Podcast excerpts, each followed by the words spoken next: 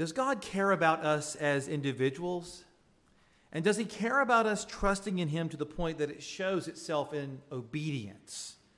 And does He care for us to know about the journey of walk, walking with Him in this life all the way unto death? I want to answer that question to you from God's Word, and the answer to all those is yes. Let's take our Bibles and turn to Ezra chapter 8.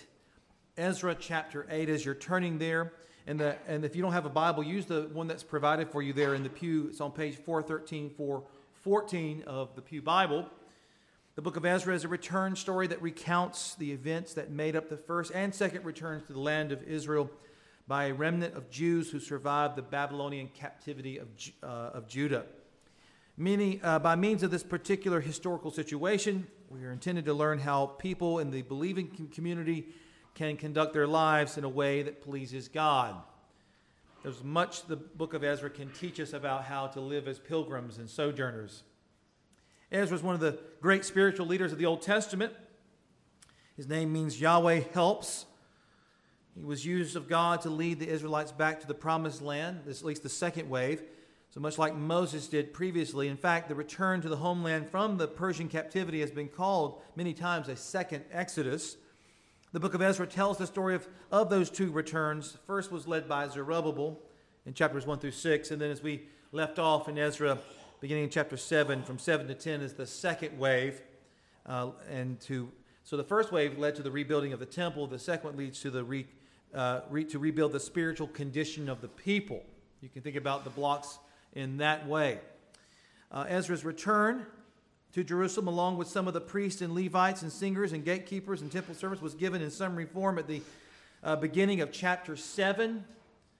Since that account, we've been examining the fine print now, details that add the you know, significant uh, composition of, uh, of, what accompanied Ezra on, the, on this four month journey to Jerusalem in the height of summer, by the way.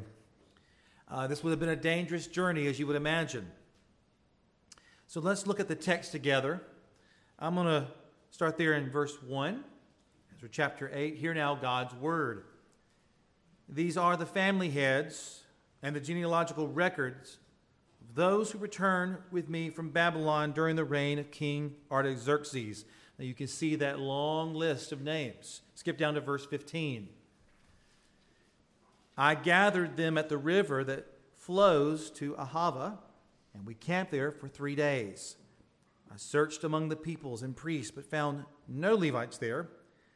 Then I summoned the leaders Eleazar, Ariel, Shemaiah, Elnathan, Jarib, Elnathan, Nathan, Nathan, Zechariah, Meshullam, as well as the teachers Jorib and Elnathan. I sent them to Iddo, the leader of Casiphia, with a message for him and his brothers, the temple servants of Casiphia, that they should bring us ministers for the house of our God. Since the gracious hand of our God was on us, they brought us Sherebiah, a man of insight from the descendants of Mahli, a descendant of Levi, son of Israel, along with his sons and brothers, men plus Hashabiah, along with Jeshaiah, from the descendants of Merari, and his brothers and their sons, men. There were also 220 of the temple servants who had been appointed by David, and the leaders for the work of the Levites. All were identified by name. Verse 21 I proclaimed a fast by the Ahava River so that we might humble ourselves before our God and ask Him for a safe journey for us, our dependents, and all our possessions. I did this because I was ashamed to ask the king for, for in, in, infantry and cavalry to protect us from enemies during the journey since we told him, The hand of our God is gracious to all who seek him, but his fierce anger is against all who abandon him. So we fasted, pleaded with our God about this, and he was receptive to our prayer. I selected 12 of the leading priests, along with Sherebiah, Hashabiah, and 10 of their brothers. I weighed out to them the silver, the gold, and the articles, the contribution of the ha- for the house of our God the king, his counselors, his leaders, and all the Israelites who were present had offered. I weighed out to them 24 tons of silver, silver articles weighing 70, excuse me, 7,500 pounds, 7,500 pounds of gold, 20 gold bowls worth a thousand gold coins, and two articles of fine gleaming bronze as valuable as gold. Then I said to them, You are holy to the Lord, and the articles are holy. The silver and gold are a freewill offering to the Lord God of your ancestors. Guard them carefully until you weigh them out in the chambers of the Lord's house before the leading priests, Levites, and heads of the Israelite families in Jerusalem. The priests and Levites took charge of the silver, the gold, and the articles that had been weighed out to bring them to the house of our God in Jerusalem. We set out from the Ahava River on the twelfth day of the first month to go to Jerusalem. We were strengthened by our God and he kept us from the grasp of the enemy and from ambush along the way. So we arrived at Jerusalem and rested there for three days. On the fourth day, the silver, the gold, and the articles were weighed out in the house of our God into the care of the priest Meremoth, son of Uriah. Eleazar, son of Phinehas, was with him. The Levites, Jozabad, son of Jeshua, Noadiah, son of Binnui, were also with them. Everything was verified by number and weight, and the total weight was recorded at that time. The exiles who had returned from the captivity offered burnt offerings to the God of Israel 12 bulls for all Israel, 96 rams, 77 lambs, along with the 12 male goats as a sin offering. All this was a burnt offering for the Lord. They also delivered the king's edict to the royal satraps and governors of the region west of the Euphrates so that they would support the people and the house of God. This is God's word. What a report. What a, an accounting given here. Aren't you glad I didn't read all those names to you today? Wow. This passage is a wonderful recounting of God's faithfulness to those who diligently seek Him. To the original audience, they were shown what it looked like to seek to glorify God in testimony, seek Him in prayer, strive after Him in obedience, and learn to wait on the day when God would finally deliver them from sin and death through Messiah, Jesus. Verse 23 captures the posture of Ezra in this chapter. Look at, look at the posture of Ezra in verse 23. So we fasted and pleaded with our God about this. About what? About all of this like Augustine's Confessions or the autobiographies of George Mueller or Spurgeon, Ezra can write about himself in such a way as to draw more attention to God somehow, right, than to himself. He wasn't trying to photobomb the Lord. He was telling the story. He was getting out of the way and saying, God did this. It's the Lord who answers prayer and, and then, as, back then, as much as in our own experience, we can almost sense the, the sigh of trustful relief as Ezra, Ezra pins the words here. One author put it as it is the business of tailors to make clothes and of cobblers to mend shoes, so it is the business of Christians to pray, wrote Martin Luther. So this passage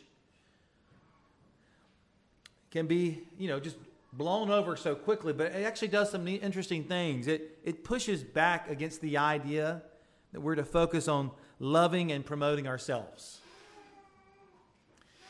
You follow me? This passage has no category for us living a, you know, a, a selfie minded philosophy. We're to focus on loving and promoting ourselves. This passage also does not allow for the idea that you can ignore God in this life and think everything will be okay as long as you just distract yourself long enough and do enough in yourself to ease your own mind. This passage won't allow that to stand. But this passage also goes against the idea that the journey of faith is not worth it. It is worth it. Here's the central point it's there for you in your bulletin. Scripture teaches us to seek and prioritize the Lord in all things. Scripture teaches us to seek and prioritize the Lord in all things. Therefore, let us live more mindfully towards the Lord or towards God. Let us live more mindfully towards God. More mindfully towards God. If you want to change, if you want, if you say, I don't like the word mindfully, think of t- attentively. Think attentively to the Lord. That's what I'm talking about from this text. Well, let's think about how this text helps us with that and why we should live more mindfully towards the Lord. Number one, give glory to God. Verses 1 through 20, give glory to God. I don't know about some of you, but I think some of you can connect with me on this. I find it so satisfying to watch these videos that people put up where they, you know, take a dirty car and transform it and clean it. You know what I'm talking about? I mean, I gotta say, some of those cars are just shameful. Wow, what what was going on in that vehicle? But it just there's some heads out there. You know what I'm talking about. Or when they properly, t- you know, they take over a property. You ever seen the guys with the lawnmowers and the weed eaters? They go to those places that are overgrown. I just, it's so satisfying to watch them put those places back in order. I love the process and, and the finished work. Um, some people love accounting. They love the work of accounting and putting the numbers in order. Ezra was one of those kinds of people. The reporting of the names feels like an, an enthused record, record keeper here. So if you, as you read the, those na- list of names, you guys, that's the sense of it. There's excitement in this reporting. Let me tell you. And he lists out all the accounting, and I love when he gets to the end, and it's all recorded and accounted for. He, there was a, uh, the Lord just blessed him with that here. And it's not just the accounting that excites him, but the one who produced this is what excites Ezra. And so verse 18 guides the section where Ezra says, says, Since the gracious hand of our God was on us. That's, that's the whole tone of the, of the book of Ezra and Nehemiah. So often you hear the hand of our God, and it's right here again in chapter 8. And so let me ask you this Do you ever take stock of your blessings the way, uh, and blessings the way that God has preserved and provided for you over the years? You ever just take an account of those things? You don't have enough time today to write them all down if you sought to do it today. Of all the ways, as you look back of how God, how God has provided and cared for you. And it's an exciting exercise. I, I, was doing that last week, reflecting on 2022 and seeing the ways that God had provided for me and my family.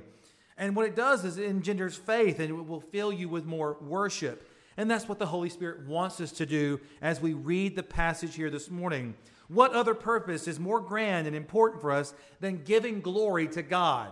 There is no greater purpose. There's no deeper purpose. That's what we were made for was to glorify God and thank him over and over. Uh, and Ezra repeatedly and, and in different ways wants to ponder the work of God and, and, and the work of God and, and, and the things that God gave him to do to give him glory. First subpoint glory in preservation glory and preservation. Verses 1 through 14 gives the record of God's faithfulness in preserving these names and families.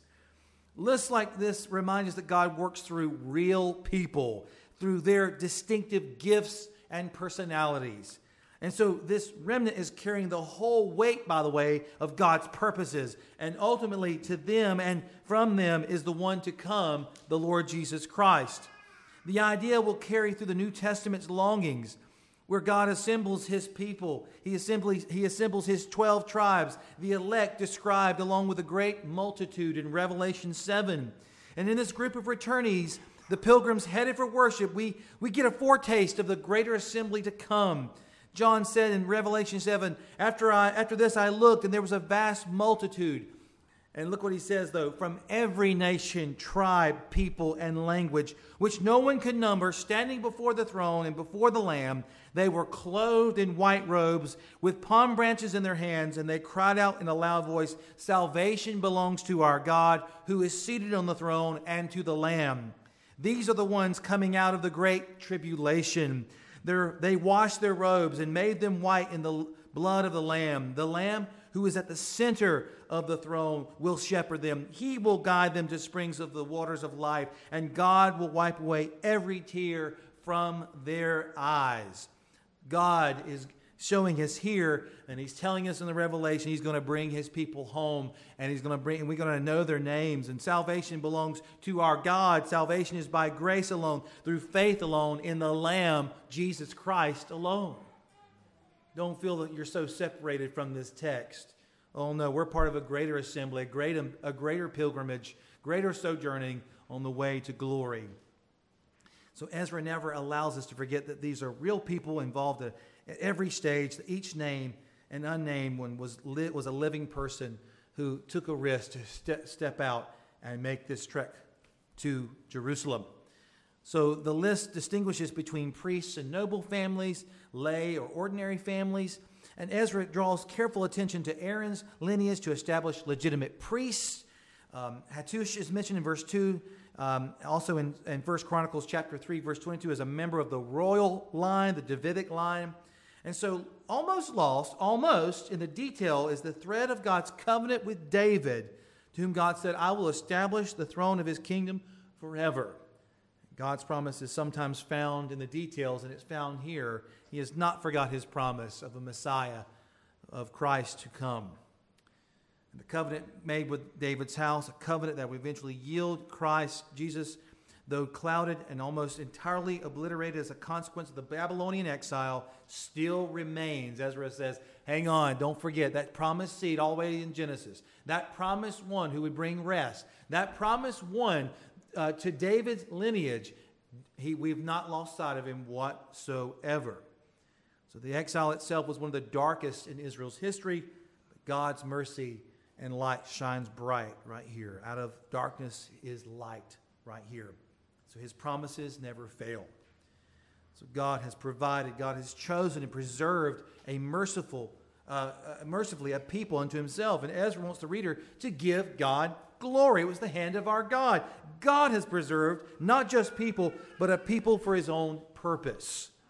Look at our own church history, how God has uh, uh, preserved us here at La Plata Baptist Church. I thank God for his grace in the lives of those who stayed when things got tough. Some of the members who are still here, uh, who were here when I first took the job, I'm so glad you stayed. Many others who have stayed here over the years, thank, I praise God for your resolve and for His grace in your life in preserving you. It is heart, heart, heartbreaking when we see folks drift away from Christ, and it's glory to God when we see people finish and, st- and continue to walk with the Lord Jesus Christ. Implied in this list of, list of names is the assumption. I know you're like, Pastor Garrett, you're getting a lot out of these names. I'm scratching the surface, beloved. In the list of names, the assumption that many of those returning are descendants of those who had been part of the first generation who had come to Jerusalem nearly 80 years before. Don't miss this detail. This is pretty cool, actually. And it's also convicting. The connection, Uh, the assumption is many of those returning were related to the first generation. And we have no way of telling how conscientious these families had been in carrying out Moses' command to teach their children God's word in Deuteronomy 6. But plainly, some at least must have caught Ezra's vision, and this would have hardly happened if, uh, to, you know, to mix the metaphor, if the soil had not been prepared already. Somebody had been doing ministry with these fa- within these families for them to make that trek home. Do you follow me? And this is an encouragement Who'd have thought right here in this list of names there have been a family application for us right here, church? This is both an encouragement to keep on training each new generation, even when the fruits are not obvious, and also a warning, especially for the heads of households, not to neglect the vital task of passing on the faith to our children and grandchildren by the grace of God. Parents, ask your children where they would be as it pertains to the local church when you are older. Begin that conversation today. Where are you going to be? Will your faith be your faith? Are you still hoping to somehow coattail on me? Eh, this has got to be your faith. Teens and children, if your parents were not here, would you be following Jesus? How do you know? What resolve has God placed in your own heart? If you're not thinking about this already, you should. You should not wait till you're somehow trying to adult and then trying to figure that. Start thinking about that right now. Maybe today you, as a child or a teen, need to repent of your self focused life that's in opposition to God. By the way, adults do this too. Maybe today you need to hear afresh that you are headed for eternal exile in hell unless you yourself repent and trust in Christ. Each new generation needs to hear afresh the life changing word. Parents and grandparents, let us be resolved to expose our loved ones to the gospel and to God and His Word.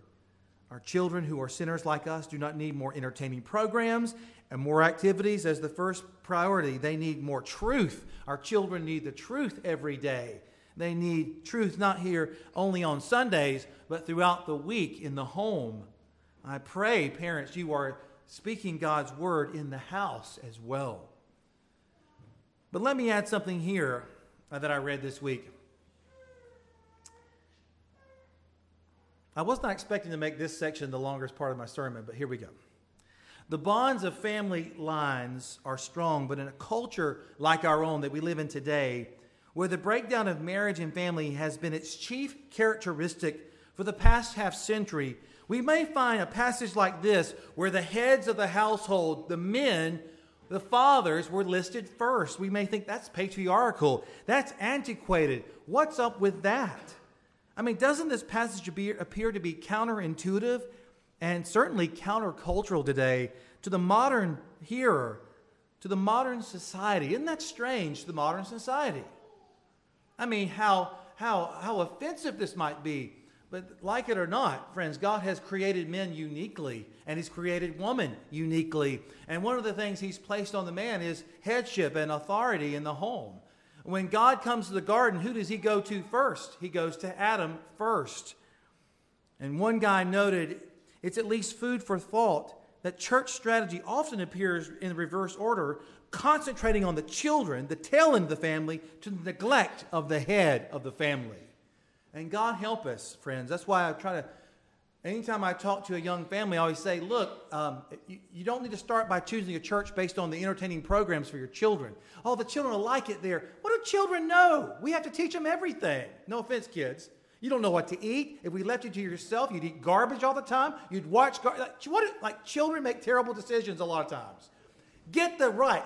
Daddies, get your heads right in the house. Go to a church where fathers will be convicted and lead with conviction. Amen? Oh my goodness, we need to see men raised up in the church, uh, starting at a young age, who have conviction. Men, do you have an interest in the spiritual good of your brothers here? You should. It shouldn't just be me who's worried about brother so and so who's not here, or the elders. Dads, are we calling our sons to be leaders as men in the things of God? Young men, look, look, look up for a moment. What kind of head of the family will you be one day in your own house? Young men, look at me. What kind of man will you be in your home? Will you be the kind um, that a woman will detest because you're lazy and you have zero convictions about righteousness? Or will you be the kind of man who has zeal for the, for the Lord and, by, and has it by his grace? God, help our young men. And God, give us men in this church to give them that example. Oh, bro, oh guys, I, I, I can't tell you enough. Um, one of the most important things you can do, gentlemen, is, is develop biblical convictions now. Because if you don't, you'll attract different kinds of people in your life. And, gentlemen, will tell you straight up, you're going to attract the wrong kind of woman to your life, too. Be a man of conviction. I give glory to God for the ways He continues to raise up young people by grace to repent and follow Christ. We should be praying and laboring for that end, for His glory, to, to, pre, to preserve this in our, in our midst. Second subpoint glory and provision. Glory and provision. Verses 15 through 20 highlights Ezra's activities of the gathering, searching, uh, his, his, he's gathering, searching, sending, and finally appointing qualified priests because God was gracious to provide. And we see the wisdom in his approach to glorify God in God's provision. Verse 15, a three day camp is mentioned there. Ezra stopped and took stock of things. Just a whole wholesome right there, just to take stock. And verses 15 through 20 record his results at, by, there by the canal. And, and before they trek out, he takes three days. Let's take stock. Let's, let's get a hold of things here. Let's take a, a stock of what's going on here. And do we have what we need? And are we ready to start worship when we get there? So careful, careful numbering ensured that no one got left behind. Uh, numbering revealed that none, uh, that none of the sons of, Levi's were, of Levi were present uh, for the Levitical priesthood. So there's just important things going on. So he shows, shows us uh, um, uh, God's grace here in providing for them because realizing that our hearts are, un, uh, are unprepared as a potential disaster. And that must be addressed before embarking on any spiritual enterprise. And so Ezra shows us here that we need to stop. We need to take count. We're going to seek the Lord and his provision. And so his concern for details shows him to be thorough in his preparation, wise in his planning, accountable to God in his stewardship of God's provision. So, what areas of our life we should be asking do we need to show more preparation? What are you going to do uh, today about, you know, about that so you might get better at honoring the Lord? Maybe it's in your spending. We all have been there. Maybe it's in how we use our time. Maybe it's hospitality, maybe it's evangelism, but let me encourage you all to take stock of what's going on in your life and see where Christ is, your, is being prioritized regularly and faithfully in your life. In general terms, only the sons of Aaron were to assume the role of priests, and all other Levites would, be, would have the religious functions there, though technically they would, also, they would not be priests, but Levitical priests. Ezra needed to secure more authorized workers for the temple, is what I'm saying. They had to be from the family line that God's law had established. You know, you feel bad for him. Hey, okay, he's taking these lists, right? He's like, we've got this. We've got, where are the Levites? We have no Levites? We, we got to have these guys. And so, you know, sometimes when, when, when the, when this, uh, and, and, it wasn't like there wasn't some that existed there in Persia. They did, but they weren't forthcoming. And and so volunteers are not forthcoming. And so he begins to add a little pressure. You look at there in the text, he sends nine leaders plus uh, two men of learning to persuade some Levites, um, uh, here referred to as temple servants, to come with them.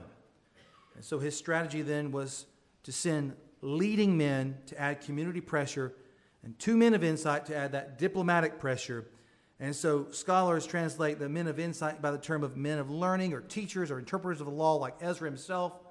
And so he sends these guys out. So Ezra acknowledges here that though he himself exerted much effort in preparing for the trip, he says, We did all this preparation. The end result, look at verse 18, is due to the gracious hand of God. We work and God works through us. That's tremendous. That's what we read about this morning.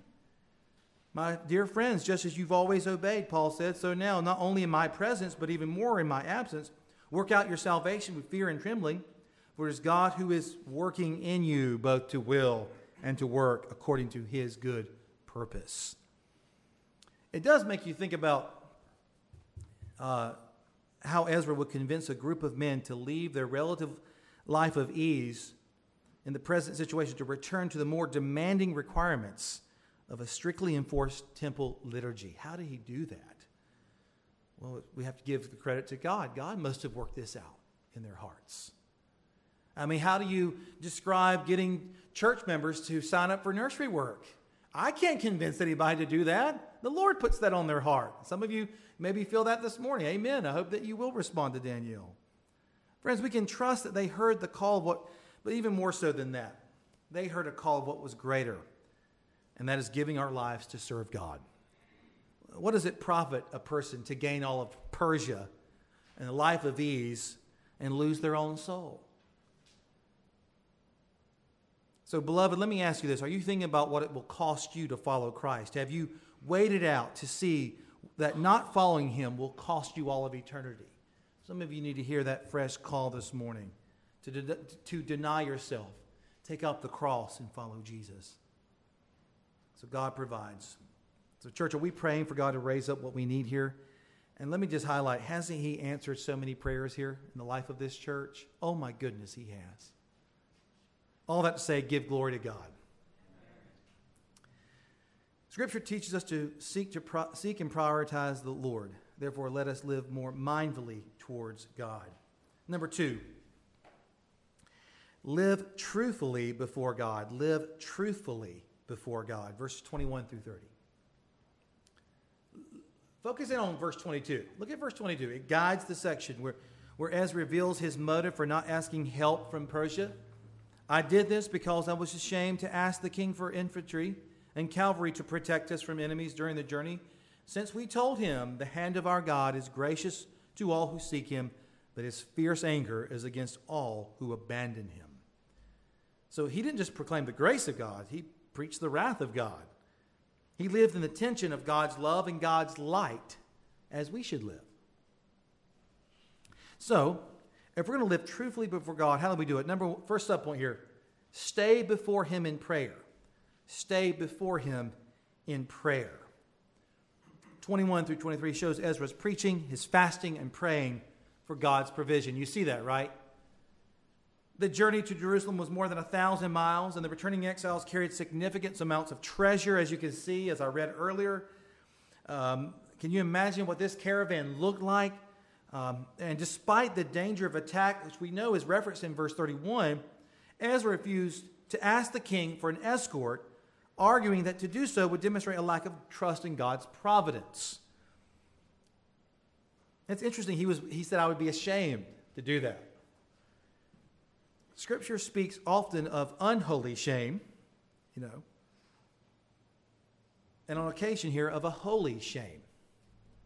We should be ashamed of our sins. But here he says he was, he was uh, as if quick to blush with shame, having proclaimed his faith. He's been pre- Ezra's been behind the scenes talking about God, talking about God's work, talking about God's hand to Artaxerxes, and proclaimed his faith in God's ability to protect him. So he was embarrassed to ask for human protection. It wouldn't have been wrong for him to have it. The king offered it. Something's going on here where he's been, he realizes this time, since all this talk's been going, and I've been telling you about the trustworthiness of God, we're going to set out and trust that He's led us to this point, and He's going to bring us all the way home. He had to now not just talk the talk, but he had to walk the walk. Sometimes, friends, we need to be reminded of that. We, we can sometimes talk a lot about God and His sovereignty and those kinds of things, but we are slow to walk in them. Ezra arrived at his decision through not just a whim. Look at verse 23. He arrived at his decision through a three day season, of, a session of prayer and fasting, reasoning his way to this conclusion. It wasn't like he just went by his feelings, he prayed about it and fasted for three days. He presented the journey to the king in a manner that was intended to demonstrate that this is it the superiority of God over idols.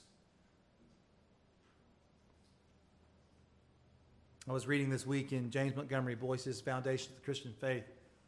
And he told a story about uh, Harry Ironside, where one man had heard him preaching the gospel and said, I'd like to debate you.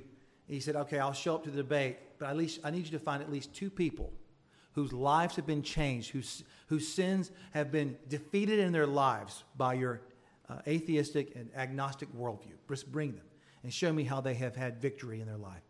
And I will show up with 100 and then we will have the debate. He was putting, he was, what Ironside was saying was, my trust is that my worldview, which is the view, worldview of the Bible, has the power to change life. God's word has the power to change lives. And Ezra is standing in that confidence. He is not timid about the power of God to change lives and to bring forth what he desires. So he talks about prayer and fasting are served as aids in the reassurance of God's guidance and blessing. Scripture records that self-denying concentrate con- that's what it is, self-denying consecration concentration on God often are, are, are, preludes to major initiatives on the part of the church in church history. But one from the Bible is of the onset of European expansion in the New Testament in Acts 13.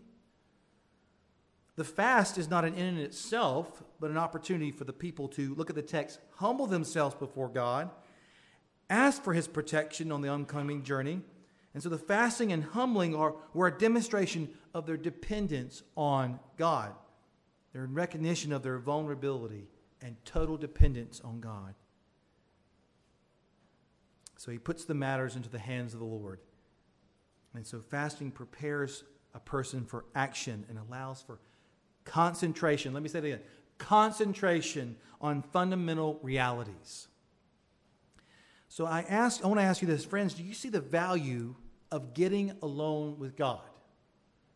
Do you see the value of getting alone with God? If you're weighed down today, let's, let's let God's word freshly remind you to break away from your devices and from noises and people and go seek Him in prayer. And come back tonight and get encouragement to pray with the church.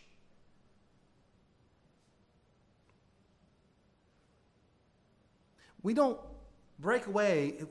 Let me say it like this. When we don't break away to focus on God,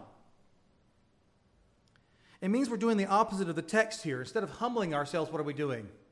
We're being prideful. We are prideful not to pray and to seek God's hand. You understand that, right? Not to seek His rule over our lives, not to give Him our life and our resources freshly every day. It's arrogant for us to do that. It's humble for us to concentrate on Him and seek Him in prayer, to repent of our sins before Him, to seek His, his wisdom. We live like the world does in blind pridefulness, assuming that we are in control and that everything will just work itself out when we don't seek Him in prayer. I got the day, God, I got it. You, do you really want to say that? But our actions function, we function that way in pridefulness when we don't break away and spend time in prayer. Amen? Amen. Hang on. We act in pridefulness when we don't break away in prayer. Amen? Let's try again. Let the Amen sound from his people again. We operate in pridefulness when we don't step away and spend time in prayer. Amen? Amen. Amen. Okay, just want to make sure we're all in agreement. All right, Ezra is clearly unafraid to bear bold witness to the whole truth about God, to approach the God whom he believes in is for him, and to appeal to God as one who listens to his prayer for safety. So the phrase of a safe journey in verse 21 is literally a straight way, a cleared path. The phrase, you, you probably recognize that obviously from Isaiah, especially chapter 40, preparing the way of the Lord. And here again, the new Exodus motif is, is put for us in picture in order to underline the Lord's endorsement of this enterprise. And the Bible tells us that Ezra is not, though, finally the, the true trailblazer, is he? But God is. And namely, the way God brings us home is through Jesus Christ. You see, friends, you and I could never get to God. We are sinners we would find too many things to fall into on our trying to make our way there because we're distracted, because we're naturally inclined to disobey Him.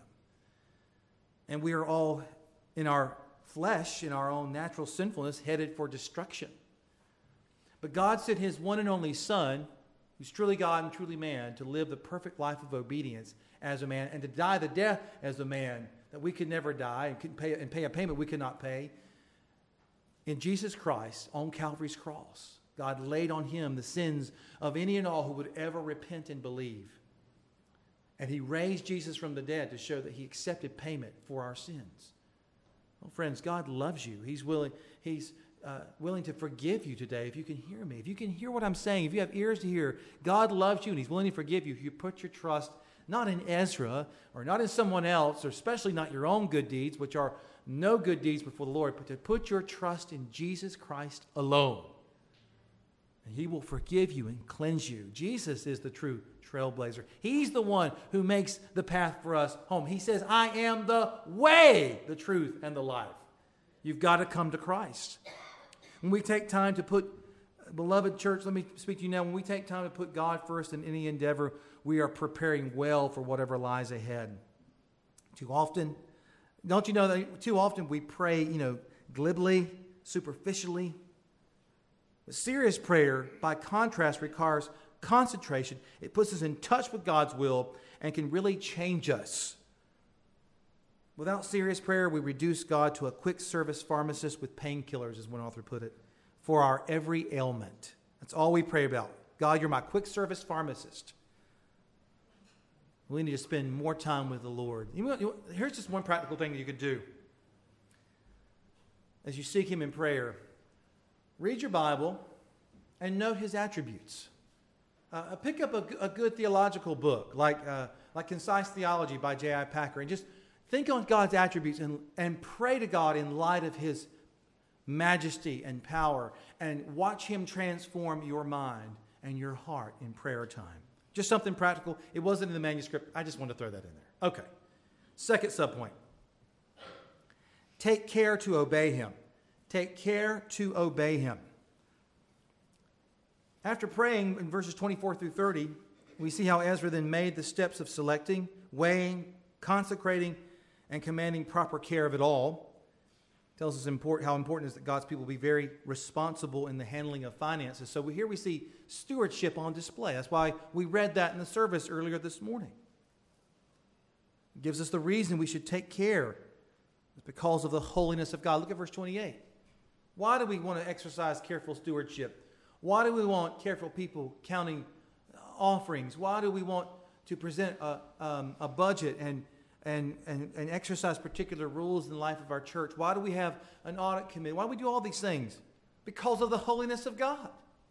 Verse 28. Holiness is an attribute of God that sets him apart from all others. No one is like God in kind. No one is like the Lord. He's holy, undefiled, unlimited, and unmatched. And by extension of anyone or anything belonging to him, especially priests in this context, who were consecrated, and temple articles, all these things belong to him. Ezra's strict command arises from the spiritual threat that, that contact with the profane rep, uh, um, uh, would, uh, would uh, in, uh, inflict upon what is set aside for holy. And so think about this. These articles and these priests are set aside for holy usage in the temple. You get the picture? Let's consecrate these things unto the Lord.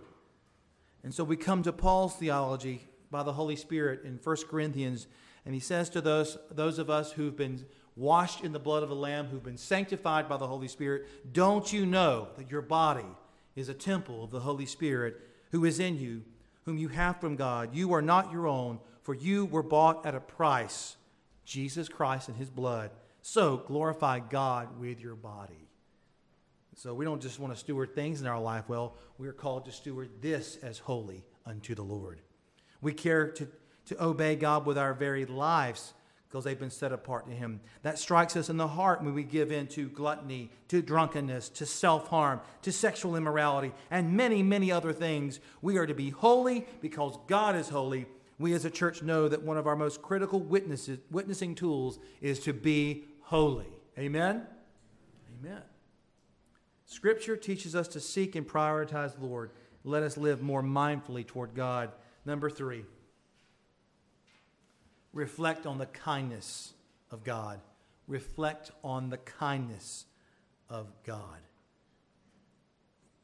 31 through 36 is the summary of God's strength and provision from beginning to end here. That's all it is. It's Him just, yeah. God's hand was on us. The journey, that long journey, summarized in two verses in 31 and 32. Every danger, the hand of God was on His people through every danger and toil. God heard their prayers and showed His faithfulness to His covenant word of promise, and beloved, He's going to do the same for all of us who are in Christ. So don't lose hope. God's going to bring his children home. Some of you feel like you may not make it because of life's disappointments. But God says, Look to me. Look to me. This, there's so much that happens here. The, the worship that takes place, the sacrifices that are offered in praise to God, the thanksgiving. They were filled with a sense of God's goodness to them, and they worshiped Him with all of their heart and soul. Friends, this is, as I've been telling you this entire sermon, there's something greater than this arrival. This arrival is pretty fantastic and fabulous when you think of all that they carried with them and they had an account for all of it. There's one that God reveals that's going to be greater than this one in the new heavens and new earth to his bride. Then I heard a loud voice from the throne Look, God's dwelling is with humanity, and he will live with them. They will be his peoples, and God himself will be with them and will be their God. He will wipe away every tear from their eyes. Death will be no more. Grief, crying, and pain will be no more because the previous things have passed away, says John. How is this possible? Through the blood of the Lamb, through Jesus, our great trailblazer. I mean, you see, it, you see him foreshadowed in the, in the offerings that are made, in the sacrifices that are made the sin offerings, Jesus is the fulfillment of these offerings. He's the once, he was the one given once and for all. The true sacrifice has been made for us, and we will stand washed in the blood. Some of you don't, that, that, that image is, is striking to you. What does it mean to be washed in the blood? It means to be justified before God.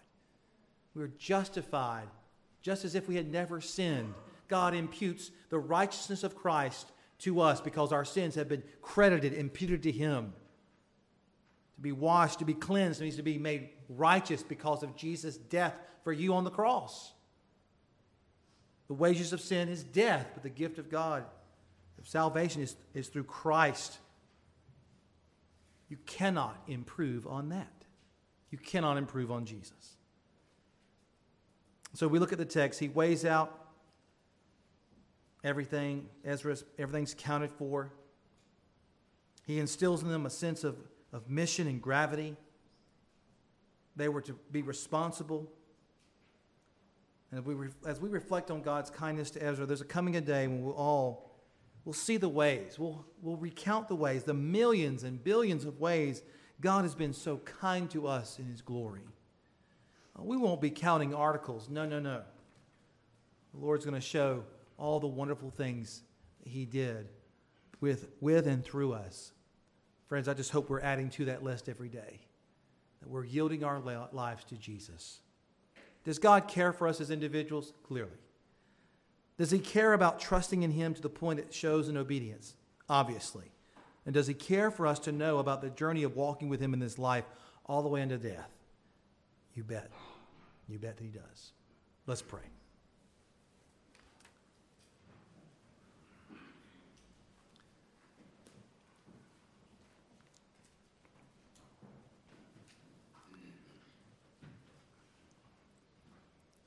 Father God in heaven, our, our mouths will be filled with the words of testimony like Ezra's. The hand of our gracious God did it. And we're going to lay everything down at your feet and rejoice in your kindness to us.